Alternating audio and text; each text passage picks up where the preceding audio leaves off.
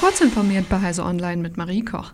Seit dem letzten Samstag steht das Grundgerüst für den Digital Services Act, kurz DSA. Auf diesen hatten sich Vertreter des EU-Parlaments, des Ministerrats und der Brüsseler Kommission nach Verhandlungen verständigt. Er gilt auch als digitales Grundgesetz und soll verhindern, dass Tech-Giganten wie Facebook, Google und Co. sich ihre eigenen Regeln schaffen. Der DSA wird die Grundregeln für alle Online-Dienste in der EU verbessern, betonte Kommissionspräsidentin Ursula von der Leyen aus der CDU. Er wird dafür sorgen, dass das Online-Umfeld ein sicherer Raum bleibt, der die freie Meinungsäußerung und Möglichkeiten für digitale Unternehmen schützt. Je größer die Plattform sei, desto größer sei auch die Verantwortung der Betreiber.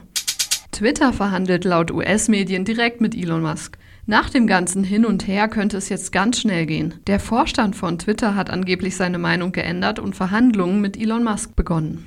Eine Übernahme von Twitter durch den US-Milliardär könnte noch in dieser Woche beschlossen werden. Das berichtet das Wall Street Journal unter Berufung auf anonyme Quellen aus dem Konzern. Noch sei eine Einigung aber keineswegs sicher, schränkt die US-Zeitung ein. Verantwortlich für den Stimmungsumschwung bei Twitter war demnach die Aussage von Musk, das Geld für die milliardenschwere Übernahme zusammen zu haben. Musk habe sich erst mit anderen Anteilseignern besprochen und am Sonntag dann mit Twitters Verwaltungsrat.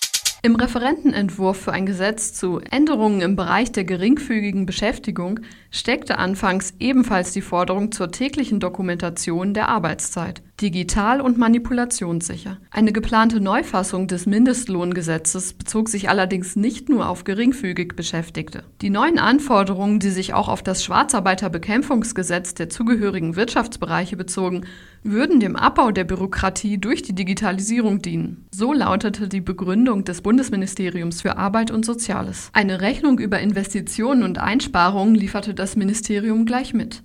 Demnach sei von einem einmaligen Betrag von im Durchschnitt 300 Euro pro Betrieb für die Einführung auszugehen.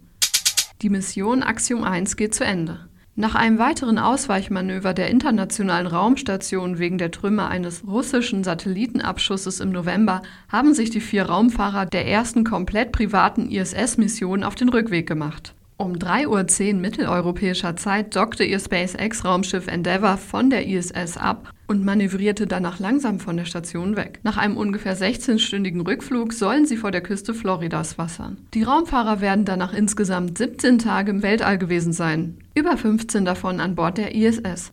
Diese und weitere aktuelle Nachrichten finden Sie ausführlich auf heise.de.